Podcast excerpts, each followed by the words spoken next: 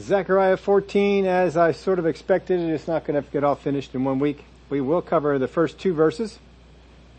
I did find an interesting note on Zechariah 14, and that Martin Luther, who apparently wrote two commentaries on Zechariah, and he published his first one in 1526.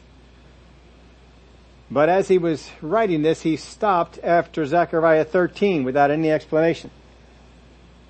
He then wrote a second commentary on Zechariah, and this one was written one year after his first commentary on Zechariah. But he still had minimum explanation for Zechariah 14. But he did write this one note for Zechariah 14, and I will quote it here for you. Here, in this chapter, I give up, for I am not sure what the prophet is talking about. We hope to bring some clarity to this, and we've had 400 years since Martin Luther penned those words. Hopefully we can um, pull out a few more things for here. But there are certainly some things in Zechariah 14 that are puzzling and we don't have to go any further than the first two verses to see them. In verse 1, Behold, the day of the Lord is coming, and your spoil will be divided in your midst. For I will gather all the nations to battle against Jerusalem. The city shall be taken, the houses rifled, and the women ravished. Half of the city shall go into captivity, but the remnant of the people shall not be cut off from the city. Now I brought in two other versions to help us with this. The ESV on verse 1, Behold, a day is coming, for the Lord will, for the Lord, I'm sorry, behold, a day is coming for the Lord, when the spoil taken from you will be divided in your midst. So that means while they are there, they're going to watch the enemies split up all the spoil that they took. The New Living Translation translates the first two verses this way. Watch, for the day of the Lord is coming when your possessions will be plundered right in front of you. I will gather all the nations to fight against Jerusalem. The city will be taken, the houses looted, and the women raped. Half the population will be taken into captivity, and the rest will be left among the ruins of the city. Well, it'll be very interesting to see this, this come about with only half of the city taken what this tells us is that the enemy feels very comfortable to just divide the spoil right there in the presence of, of the remaining Israelites and the remaining people in the city. This is something that is not usually done until the end of a campaign, at the end of the battle. Then you divide up the spoil, but these folks are stopping halfway through the battle and dividing up the spoil. Now up till now, God has been promising a lot of blessings, a lot of protection through Zechariah's prophecies. So why is the city now given to destruction? This would seem to be a very puzzling thing. Now what we must remember is what brought Israel to this point. This chapter is very much talking about the very end of the Jewish age and before the beginning of the millennial reign. This this seems to point very much to the Battle of Armageddon, mostly because there is nothing else in recorded history that will match this. There is no place in recorded history where they came through, conquered half of the city, and then God came in and delivered them after that. We'll see some interesting things about that, but I have to wait till next week to uh, get into that, and we'll see that more as we get into Zechariah. But I'll tell you, I saw some very interesting things about Israel and about how they interpreted prophecy. So we must remember what brought Israel to this point. First off, as a nation, they turn away from the Lamb of God. Instead of the Lamb of God, they offer lambs for sacrifice. This is what they will be doing at the beginning of the tribulation when they set up their new temple. They're warned very clearly in Daniel's visions of the terrible results that they, if they make a covenant with the Antichrist. It's predicted, it's told if they would just read the prophecies of Daniel, they would have avoided coming into covenant with the Antiochus Epiphanes, and therefore would have learned lessons from that and not come into covenant with Antichrist. But they didn't learn those lessons. They didn't study these visions out well enough. And so this devastation comes upon them as a result. The reason that they had this come upon them is because of the covenant they made with the wrong shepherd. They made a covenant with the false shepherd instead of the true shepherd. They rejected the true shepherd to take on the Antichrist as the one they wanted to be in covenant with. Now it's God's judgment on them for their disobedience. But as we learn from other prophecies, God may have commissioned the judgment, but those who carry it out usually go too far. But this time God's not going to wait until it's all over to settle up with them. He's going to settle up right away. Usually it had been when Babylon came in, they were too zealous. God settled up with them a couple hundred years later. And the same thing with uh, the other ones who came through. Most times, God's people do not feel that they are deserving of judgment. But of course God does. God felt Israel was deserving of judgment. They did not feel they were there, they were deserving of judgment. Now uh, let's read over verse 1 again. Behold, the day of the Lord is coming, and your spoil will be divided in your midst, for I will gather all the nations to battle against Jerusalem. Well, we can stop there. I will gather all the nations to battle against Jerusalem. Now, who's doing the gathering? It is God. This is a word from God. This is not a Jewish interpretation of what God is doing. This is God saying, I will gather all the nations against Israel. So he gathers all the nations against, against Israel and they have success in their battle. And half the city will, will be plundered. Probably more of the surrounding area as well. So what are the events leading up to this gathering? That I found extremely interesting and we're going to spend a lot of time on that. We have a lot of scriptures to read through here. Uh, I'm not actually going to read all the ones that I have for you in your outline. You can go back and read some of these on your own if you want to. But the first thing we're going to come to is when the sixth angel poured out his bowl on the great river Euphrates in Revelations chapter 16 and verse 2, uh, tw- excuse me, Revelation 16 verse 12. Then the sixth angel poured out his bowl on the great river Euphrates, and its water was dried up, so that the way of the kings from the east might be prepared. Now, if you're in the news at all, you may have noticed a lot of reports about the Euphrates River drying up, and the Euphrates River getting um, smaller than it has been. Level is getting lower. These things are are going on. Verse 13, and I saw three unclean spirits like frogs coming out of the mouth of the dragon, and out of the mouth of the beast, and out of the mouth of the false prophet. For they are spirits of demons performing signs which go out to the kings of the earth and of the whole world to gather them to the battle of the great day of God Almighty. Behold, I am coming as a thief. Blessed is he who watches and keeps his garments lest he walk naked and they see his shame. Now look at verse 16. And they gathered them together to the place called in Hebrew Armageddon they are gathered at Armageddon. Now we're going to show you this here in a little bit. Most times we know this as the Battle of Armageddon. I've ever heard that term? The Battle of Armageddon. The term actually should be a little bit bigger than that. It's not the Battle of Armageddon, and this battle does not take place at Armageddon. This is actually a much bigger campaign. It's more the campaign of Armageddon because there are a number of battles that go on here. Sometimes they picture this, sometimes I've even pictured this as a battle and one day it's all over. It does not seem to be that way. We get a lot of details here from Zechariah. We get a lot of details when we look at some of the other uh, things that are written. In Joel chapter 3 verse 9, proclaim this among the nations, prepare for war. Wake up the mighty men. Let all the men of war draw near. Let them come up. Beat your plowshares into swords and your pruning hooks into spears. Let the weak say, I am strong. Well, that's an interesting verse to put there. Assemble and come, all you nations, and gather together all around. Cause your mighty ones to go down there, O Lord. So Joel is proclaiming here, he says, look, I want all you guys, I don't care if you think you're weak, I want you to say that you're strong and you're needed in the battle. And I want all of you to gather up and come over here to Armageddon and gather for this battle. So I ask this question, we're not going to answer it right now. What would motivate the nations to come together in Armageddon and battle little Israel? Now the first thing that we think of on this and probably have thought of is that there is so much hate for Israel that they all want to gather up and wipe them out. But before we get done with this, I think you're going to see that is not true. There's a much deeper meaning going on with what happens.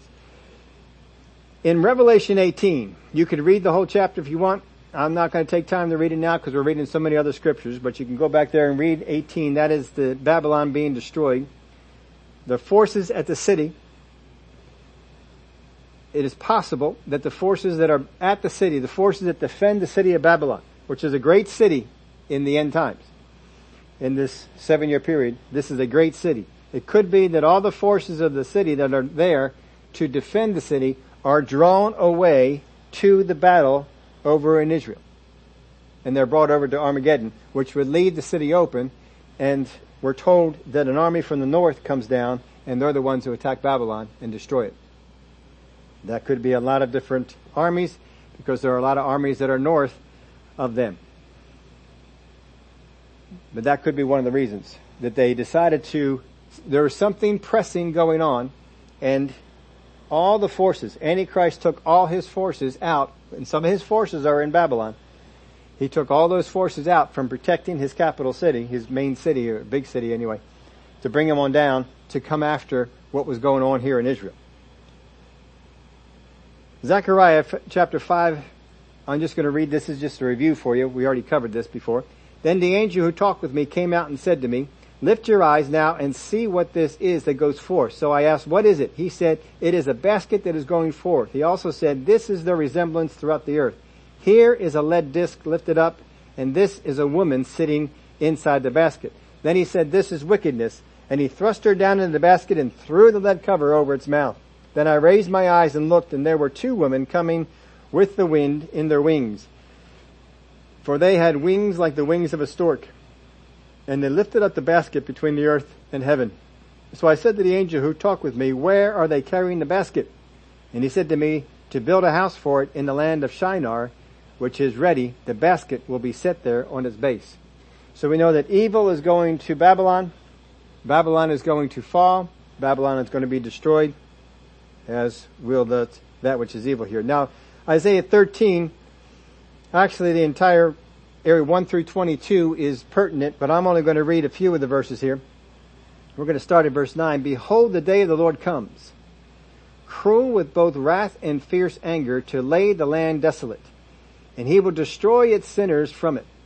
For the stars of heaven and their constellations will not give their light.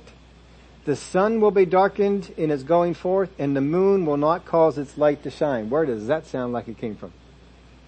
And I will punish the world for its evil and the wicked for their iniquity.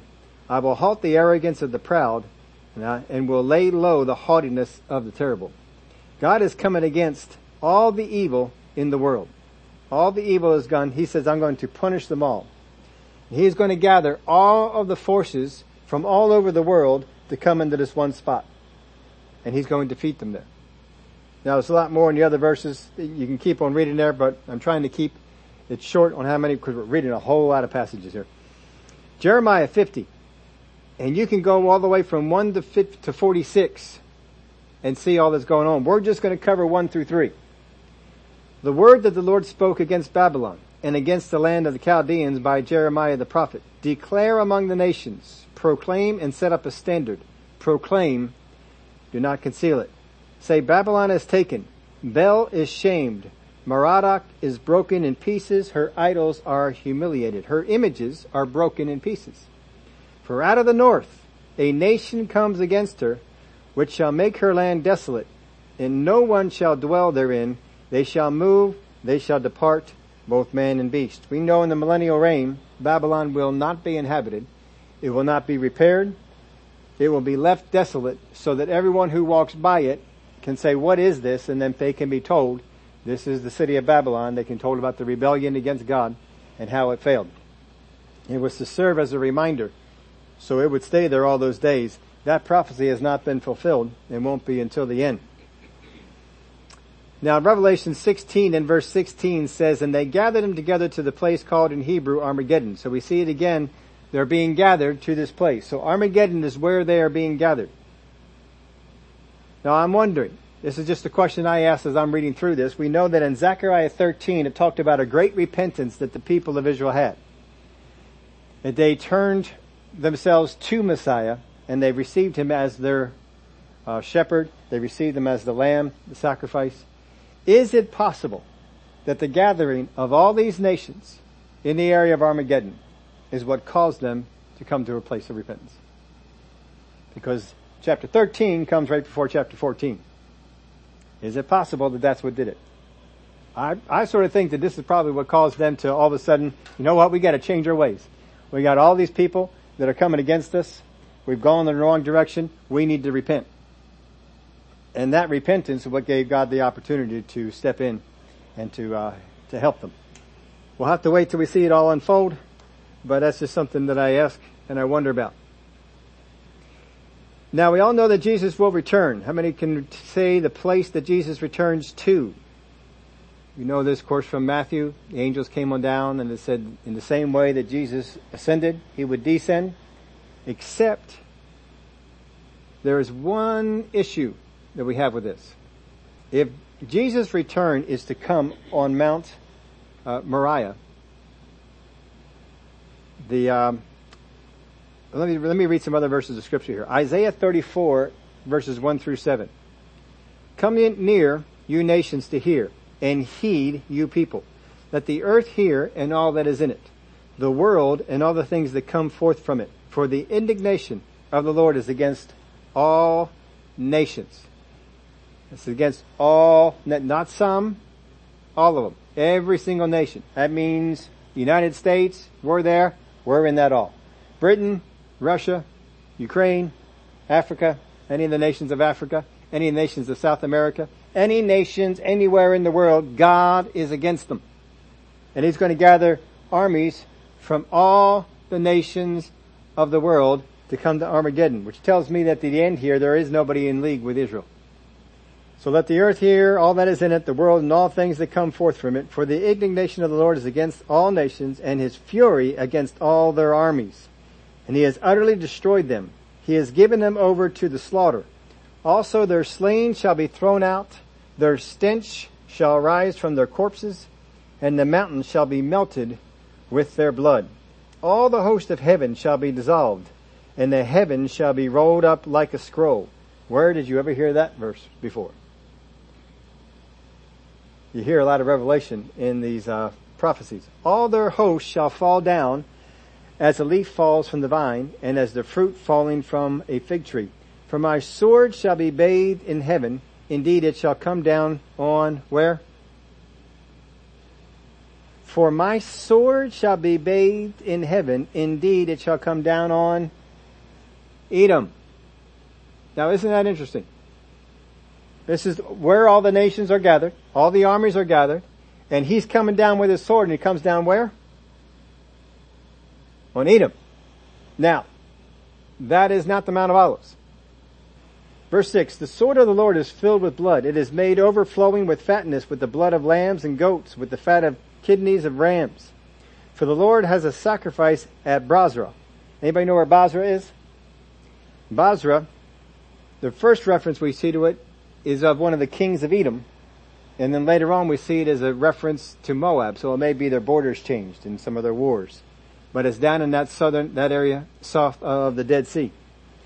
And a great slaughter in the land of Edom. This is what we're talking about first, is a slaughter in the land of Edom. The wild ox shall come down with them, and the young bulls with their mighty bulls. Their land shall be soaked with blood, and their dust saturated with fatness. Sounds like the slaughter has already begun. Isaiah 63, 1 through 6. Who is this who comes from Edom, who dyed garments from Bozrah? This one who is glorious in his apparel, apparel, traveling in the greatness of his strength. I speak in righteousness, mighty to save. Why is your apparel red and your garments like one who treads in the winepress? I have trodden the winepress alone, and from the peoples no one was with me, for I have trodden them in my anger and trampled them in my fury. Their blood is sprinkled upon my garments, and I have stained all my robes. For the day of vengeance is in my heart, and the year of my redeemed has come. I looked, but there was no one to help, and I wondered that there was no one to uphold me. Therefore my own arm brought salvation for me, and my own fury it sustained me. I have trodden down the peoples in my anger, made them drunk in my fury, and brought down their strength to the earth. So Isaiah talks about this slaughter starting over here in the land of Edom, and He, talks about in chapter 34 and then later on chapter 63. Now in Joel chapter 3 in verse 2, and we'll also read 12 through 13, I will also gather all nations. Well, this is a, how many times we see he's gathering all nations? All the nations. I want them all here. And bring them down to the valley of Jehoshaphat. Now remember this, all nations. Remember the original question I told you. What would cause all nations to come to this place? There's gotta be a cause. And for the longest time, we just kind of, kind of sit around here thinking, well, they all just hate Israel. They just want to wipe Israel off the map. That might be true for some of the Arab nations, but I don't think it's true of all nations. I will gather all nations and bring them down to the valley of Jehoshaphat, and I will enter into judgment with them there on account of my people, my heritage Israel, whom they have scattered among the nations. They have also divided up my land. Let the nations be wakened and come up to the valley of Jehoshaphat. For there I will sit to judge all the surrounding nations. Put in the sickle, for the harvest is ripe. Come, go down, for the winepress is full, the vats overflow, and for their wickedness is great. And Revelation uses this term of the angels giving the sickle and going out and reaping the harvest of the people that are there, and the slaughter that it would that would come up. So Joel talks about this gathering of all nations. They're coming down to the valley of Jehoshaphat. Now he didn't say Armageddon, did he? Now the valley of Jehoshaphat may be a new term to you, but it refers to the Kidron Valley, which passes between the Temple Mount of Jerusalem and the Mount of Olives. Mount of Olives. Now in, uh, we already read, read these, but in Isaiah 34, 2 through 5, we saw, uh, for the indignation of the Lord is against all nations and his fury against all their armies, and he utterly destroyed them. He has given them over to the slaughter. So we see there is going to be a slaughter here that is talked about. There can only be one slaughter when you bring all nations together. Now I have a map for us to take a look at, and uh, they'll put it up there on the screen for us to see. And I want you to see the overlay of, of what this is all about. So, this is the only map I could find on this thing. Apparently not too many people put this map together. This is the valley of Armageddon, or the valley of Megiddo. The area of Armageddon is up here in the north, northern area. Jerusalem is down over in here. So they're gathering the armies up here north of Israel to come down and to attack it from here. Edom is down over this way. The Mount of Olives is down over here by Jerusalem. So that's all in the middle. There is about 180 miles between the top point here in the north and the bottom point here in the south. That is about almost 200 miles of battleground. What it's, what the, these verses are saying when you combine them is that God Jesus Christ is coming down into Edom, starting the slaughter over here of the people. That would seem to include the nations of Edom and Moab, which right now would be, um, I believe, Jordan. I believe is that that area is down over this way, and then coming up into here to meet the armies that are coming down from the north. This is why it's more of a campaign. This is not just a one-day battle. He starts the slaughter out over here. He then meets these guys not in the valley of Armageddon. He meets them in the valley of Jehoshaphat which is in this area right here, right in the middle. They come down apparently. They can, they're not defeated up here in the valley of Armageddon. Otherwise they never would have made it out to Jerusalem. But according to Zechariah, half of the city is destroyed in the first part of the battle, and they feel so good after that they start dividing the, the spoil halfway through the battle. Before then they go on the next day to finish. In that time, God sees this, and He decides now we're going to execute judgment they executed my judgment in the beginning because of the rebellion of Israel. But now I'm coming back here, and this is the end of the tribulation. He's gathered all the nations up over in this spot. They've all come on down here, and now he's come down over here, but now he will apparently descend upon the Mount of Olives, and as we get into Zechariah, he'll tell us some more things will happen. And he will defeat them in this area right there. In that valley, the valley of Jezreel is where that, that defeat will come from. So I wanted you just to see that on a, on a picture, that you could get a visual, because it's a whole, whole lot easier when we can see the visual. So this will be going on. So this would have Messiah come to Jerusalem. I'll probably keep that up there. I want you to see this part as well. Some time ago we went over some of the things of Israel. Remember the east gate? Israel has four gates into the city. Or I'm sorry, Jerusalem has four gates into the city. Any, anybody remember what happened to the east gate? Got blocked off because the uh, uh, the Arab people, when they took it, did not want Messiah to come. So they blocked off the east gate. So they said, all right, if he's coming in through the east gate, we're just going to block it off. And that way he can't make it. He can't come through. If the Lord descends, comes over here into Edom, begins to slaughter down in here, then he comes and descends upon Mount of Olives, and then moves over into Israel, where's he coming in? He's coming in the east gate, just like it's predicted. And he don't need to be open or not. He can make it open himself. And he will come on in through the east gate. So that's how that's going to be fulfilled. All right. Now, let's get on to this question. Why do the nations gather? Is it just hatred of the Jews or is there another reason that gets all these nations to come together? Because what you have is they're sending their armies. They're sending all the, the stuff they have. That would, I would imagine that their navy is going to be in the sea over there. We're going to see all kinds of firepower that is going to be directed against Israel. Why would you send all those resources? Because you're leaving your own land unprotected. Now hatred can be a strong motivation, but I don't see that as enough to get them to do this. There has to be something more that is going on in the world that would cause them to say, we need to send all of our armies into this land. Now, right now, just look at the United States. What would cause us to send all of our armies? We have sent in the last 40 years, let's just look at those, the wars from the last 40 years. We have sent people into Vietnam. We have sent people into Korea. We have sent people into Afghanistan. We have sent people into a number of different nations to do battle most of those battles, they were trying to make a case as to why it would benefit us. And I know with Vietnam, they did a very lousy job because most people didn't believe that Vietnam was going to impact us, whether they became communist or not. I'm not trying to comment on whether it would or not. I'm just trying to say that that was prevailing thought. Most people did not feel that they would. In fact, the vets who came back from Vietnam were not looked upon very highly. Those folks who went to Korea, they seemed to do a little bit better. People saw Korea as maybe a little bit more of a threat but still, they didn't see this as uh, anything really great, and we did not send everything that we had. We only sent some of what we had. They called Vietnam a police action. They did not call it anything. Uh, we were not in an all-out war. When we went against Japan and Germany, we sent everything we had, and we knew that was a uh, direct assault against our freedom. So that was that was not hard to sell. We put everything in there in order for us not just to send a police action, if it's just something that we, all hate Israel, we want Israel to go away, we would not send everything that we have. It's, I'm assuming that we're still there. We still have all the firepower that we do.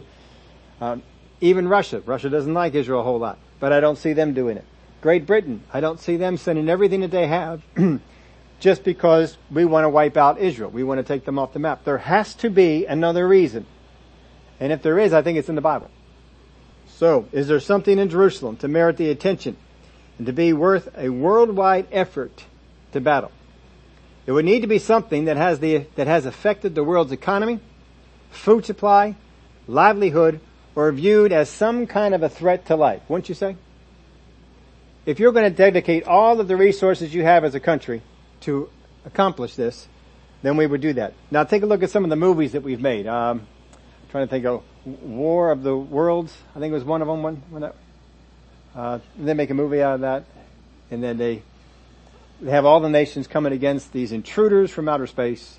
We've got to defeat them, and so all these nations come together. We got all the planes, we got all the navy, we got all the army. Everything is is put out there to try and defeat them, because we see this as a single threat and a great threat and a threat greater than we can do individually. So it motivated them. I think they're onto something. I think those movies are onto something. If you're going to get everybody to dedicate all that they have, then there must be a great threat. In Revelation 9, when we have the sixth trumpet, and the angels in the great river Euphrates dries up to prepare for the army to cross over the east, that has the beginning of it. That's the sixth trumpet. The end of Revelation 11, verses 15 through 19 has the seventh trumpet. We're not reading that right now. But that has the seventh trumpet. That is proclaiming God's new kingdom. So we go from the angels drying up the river Euphrates and the army coming over to proclaiming the new kingdom in the book of Revelation. In between, we may find the answer. In between Revelation 9 and Revelation 11, 15, 19, I think we can find the answer as to why all the nations are gathered. Read with me if you would. Revelations 11 verse 1. Then I was given a reed like a measuring rod and the angel stood saying, rise and measure the temple of God, the altar, and those who worship there. But leave out the court which is outside the temple and do not measure it, for it has been given to the Gentiles and they will tread the holy city underfoot for 42 months. And I will give power to my two witnesses and they will prophesy 1,260 days. Now that's the same time period, but God counts ours as days and he just rounds off everybody else's. Clothed in sackcloth. These are the two olive trees and the two lampstands standing before God of the earth. Where did the two olive trees and the two lampstands come from? The book of Zechariah. Remember the two, the olive trees that were, that were there? This is being quoted. In these end times we have two olive trees and two lampstands that are standing before the Lord, and that is the two witnesses. For if anyone wants to harm them, fire proceeds from their mouth and devours their enemies. If anyone wants to harm them, anyone wants to harm them, fire proceeds out of their mouth and devours their enemies. That means no enemy can be successful against them, right? And if anyone wants to harm them, he must be killed in this manner. These have power to shut heaven so that no rain falls in the days of their prophecy. How long are they prophesying? Three and a half years. No rain will fall during that prophecy. What's that time period remind you of? Time period of Elijah. If no rain falls for three days, like it happened in the time period of Elijah, what happens to the food supply? It becomes scarce just like it did in the days of Ahab, when Elijah was prophesying. So they have power to shut up heaven so that no rain falls in the days of their prophecy, and they have power over waters to turn them to blood. What happens if water turns to blood? It is no longer useful. Fish die. Bad things happen. If the fish are dying and there's no rain falling on the earth, what's happening to the food supply? It's going away. And to strike the earth with all plagues as often as they desire. Strike where? All the earth. So right now, we have going on in the city of Jerusalem two people who have the ability to keep rain from falling on your country, the ability to turn your water into blood, the ability to call down fire from heaven. It does not come out of them. It comes down from heaven. So it don't matter where you are. If you want to be over in Great Britain, and wish to do them harm and try to do them harm, fire will come down from out of heaven and devour you right where you're at. If you're in Russia and you decide we need to get rid of these guys and you try, fire will come down from heaven and devour you. In fact, it even says it must happen. And plagues. Now look at some of the plagues that Moses did. They ravished the country. Plagues of locusts, plagues of frogs, plagues of the death of the firstborn, plagues of hail, plagues of bugs that uh, just caused irritation all over the place. All these plagues would come. And if they're sending these plagues, where are these plagues, where are these things coming from? Well, those two over in Jerusalem were the ones who called for it.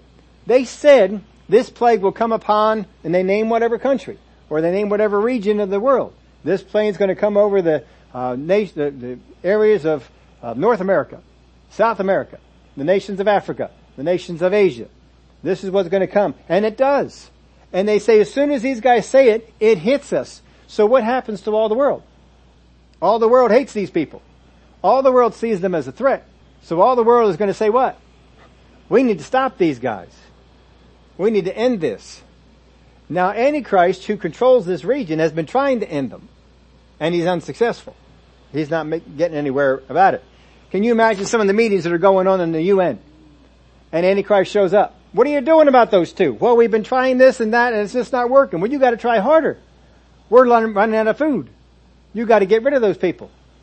And eventually they're gonna run out of patience with him getting this done. And so what are they gonna do? We're done waiting on you. We are going to gather all the nations and we're coming over to that area because that little plain over there, that can hold us all. We're coming over to that area and we are going to send every bit of firepower we've got at those two because they are killing our nations. Can you see that scenario? I see that scenario a whole lot more than everybody hates Israel. Let's just go and wipe them out. There's gotta be a reason. There's gotta be a motivation. But we're not done. And when they finish their testimony, the beast that ascends out of the bottomless pit will make war against them, overcome them, and kill them. And their dead bodies will lie in the street of the great city, which spiritually is called Sodom in Egypt, where our Lord was, was crucified. Then those from the peoples, tribes, tongues, and nations will see their dead bodies three and a half days, and not allow their dead bodies to be put into graves. And all those who dwell on the earth will rejoice over them, make merry, and send gifts to one another because these two prophets tormented them, or those who dwell on the earth. So all the earth is angry with them. If all the earth is angry and all the earth is rejoicing that they are dead, can you see there would be a political environment for each nation to send everything they had together?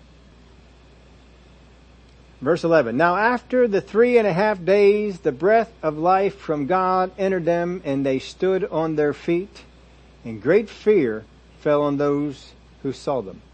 Three and a half years, three and one half years, they ministered as a testimony to God and wreaked havoc with the world. Three and a half days they lie dead. And great fear fell on those who saw them because they're going to see them. The TV cameras are going to be on CNN if they're still around. They're going to have their cameras. Whatever news stations are out there, they're going to have their news cameras on it. It's going to have 24 hour coverage just like they do right now. When there's a hurricane going on, what do I have? 24 hour coverage. You get to see it all the time. They're going to have 24 hour coverage on this. Cameras are going to be on this all the time. They're going to say, look at those two, they're dead bodies over there. They've been tormenting us. We haven't had rain. We haven't had this. Fire has been coming out and burning people up. Now they're dead. Oh, how good this is. Now they are dead. They're going to be glad. They're going to be overjoyed. And then as the cameras are on them and they're all talking about how much victory they have, all of a sudden they're going to stand up on their feet. And people are going to see them stand up on their feet and they're going to be greatly afraid. And they heard a loud voice from, he- from heaven saying to them, come up here and they ascended to heaven in a cloud and their enemies saw them. In the same hour there was a great earthquake and a tenth of the city fell. In the earthquake 7,000 people were killed and the rest were afraid and gave glory to the God of heaven. Now if the armies gathered to come against these witnesses, since all the other efforts to kill these people had failed, and then all of a sudden these two witnesses are dead, and we've gathered all the nations in Armageddon. And now they're dead. Do you think the army would just stop? Do you think they would just say, well, we just, I guess we all just go home now? They could be thinking some things. They might be thinking, well, they were raised once. What if they're raised again? What if they come back again?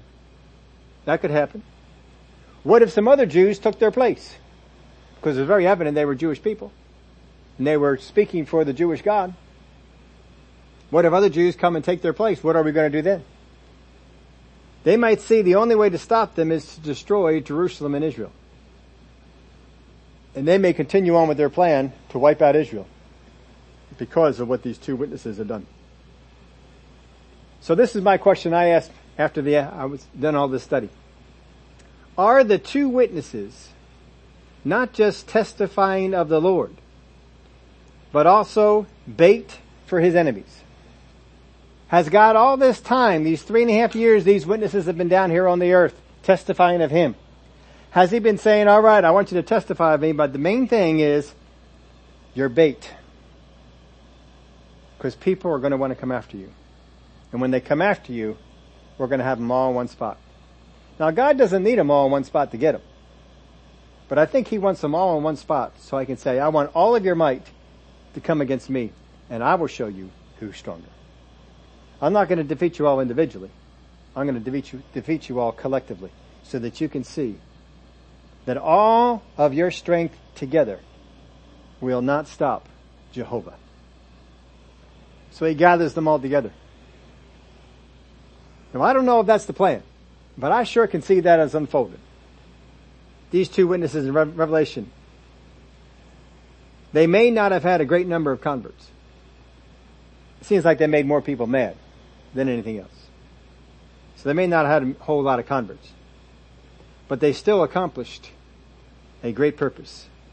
They demonstrated divine opposition to the Antichrist and his power. The whole time they were going on, they showed that Antichrist does not have power greater than ours. They caused all the world to be mindful of Jehovah and the people of Jehovah. They gave a choice to serve a God who would and could deliver his people versus a false God. If people would have looked to the Bible, they would have seen God's greatness even in the two's, two witnesses' death. Instead, the world rejoiced. They didn't see the greatness of God and they rejoiced. The power of God worked through them and made it worthwhile for the nations of the world to gather their forces against Jerusalem. As we said, God could have, God could have defeated them if they had stayed home. But he wanted them to all come into the same place. That was what he desired. I want to defeat you all together. I'm going to give you the best chance that you have, and then I'm just going to slaughter you and defeat you. Now sometimes for ourselves, our sights for our own purpose can be drawn to what seems obvious. It seemed obvious to us that the purpose of the two witnesses was to be a testimony of Jehovah to bring people to a place of repentance, to bring people to come to Jehovah, to see the power of God. That would be the obvious spot. And if that purpose isn't fulfilled, we can feel like a failure. We may look at our own life and we may see an obvious purpose to it. Well, obviously I'm here to do this. And if we don't see that purpose fulfilled, we can feel like a failure. But what if there is something hidden that we didn't immediately or even ever know? Are we a failure in God's eyes because we are a failure in our own? Let me read off a couple examples for you. Jesus had a dangerous boat ride across the Sea of Galilee. And it would seem like it was a failure, but that one or two men were delivered from demon spirits. And then he left because they asked him to go. Basically kicked him out. But those two that he converted preached to the entire region. And they heard their testimonies and couldn't deny the power of God that had worked through them. Paul's campaign into Macedonia, with the first stop in Philippi would have seemed like a failure. But a church started there. Paul even sent a letter to them. They had enough of a church going on that Paul even sent a letter to them. But we may look at that and says, well, he ministered to a little women's prayer group and got beat and put in prison. Nothing great happened. John the Baptist, as he was facing death, questioned his whole ministry.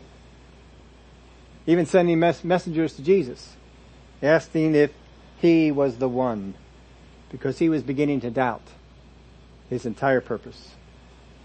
It seemed like the obvious purpose that he had was a failure to him. But J- Jesus didn't talk about John as a failure. He talked about John as a great success and said even no greater prophet than John has there been. What about the John the apostle? He's isolated on an island away from his church. What was there for him to do? His purpose seemed to be done. But we are ministered to more from those latter years of this man's life than on all those of his earlier years. He was the last one to write a gospel. I don't know if you ever noticed this discrepancy, but there are times that the other three gospels talk about Lazarus and his being raised from the dead, and they don't use the names or the places. It's only John that does. If you ever wondered about that, I wondered about it myself and began to look at some things. Turns out John's gospel was the last one written. The other ones were written earlier. If they had written those things and identified these people, they would have put their lives at risk. But by the time John wrote about it, the risk was over. So he could write the names, the places, and the events as they happened. Now the enemy will always be, always be able to call us into questioning our value for life, our value in ministry, and if we really attained our purpose. But do what the Lord has set before you. Follow the passions He gave you, not those of your flesh. Follow the passions that the Spirit of God has put on the inside of you. and know that God has a way of putting you where you need to be and using you for His purpose when we follow His will and do what He, His commands. Because what is obvious to us that God has put us here for, obviously to do this, may have a completely different meaning. Just like with the two witnesses. We focus so much on the witness they had of Jesus. But I'm just wondering, is the whole reason they're here to be bait, to bring all the world together? Because why else does all the world come to this little place to wipe it out? I can't figure out any other reason they would come. Don't sell yourself short. And don't feel you may even know all the purpose for why you're here. I've heard the testimonies that people say at different meetings they had, and the person who led the meeting, I didn't even think I was going to go there and do that, and turns out out of that meeting came one of the great evangelists, one of the great revivalists came out of that meeting. They got saved in that meeting, turned their whole life around, and went in a direction, and, and many people got saved. What if you didn't have that meeting? What if your entire purpose that you had for life was not all the things that you went after, but was that one meeting that you were to target? What if that was it? Don't lose your purpose. Do what God has set before you and understand that you may never know all the purpose that God has for the little tiny thing that it looks like you're doing. But it is the purpose of the devil to make what you're doing seem small, insignificant, and of no value. But God is the one who brings all the value to it. Father, we thank you for your word. I thank you that no matter what it is that you've called us to do in life, there is a reason and there is a purpose. And we fit into your plan and you have us here to accomplish something. And I thank you that you will lead us along the way to accomplish those things even though we may not know what, exactly what it is. We may think it's one thing over here, but we were actually accomplishing something different. But if we follow after you and do what you say to do, we will accomplish your purpose. I thank you for it in Jesus' name. Amen.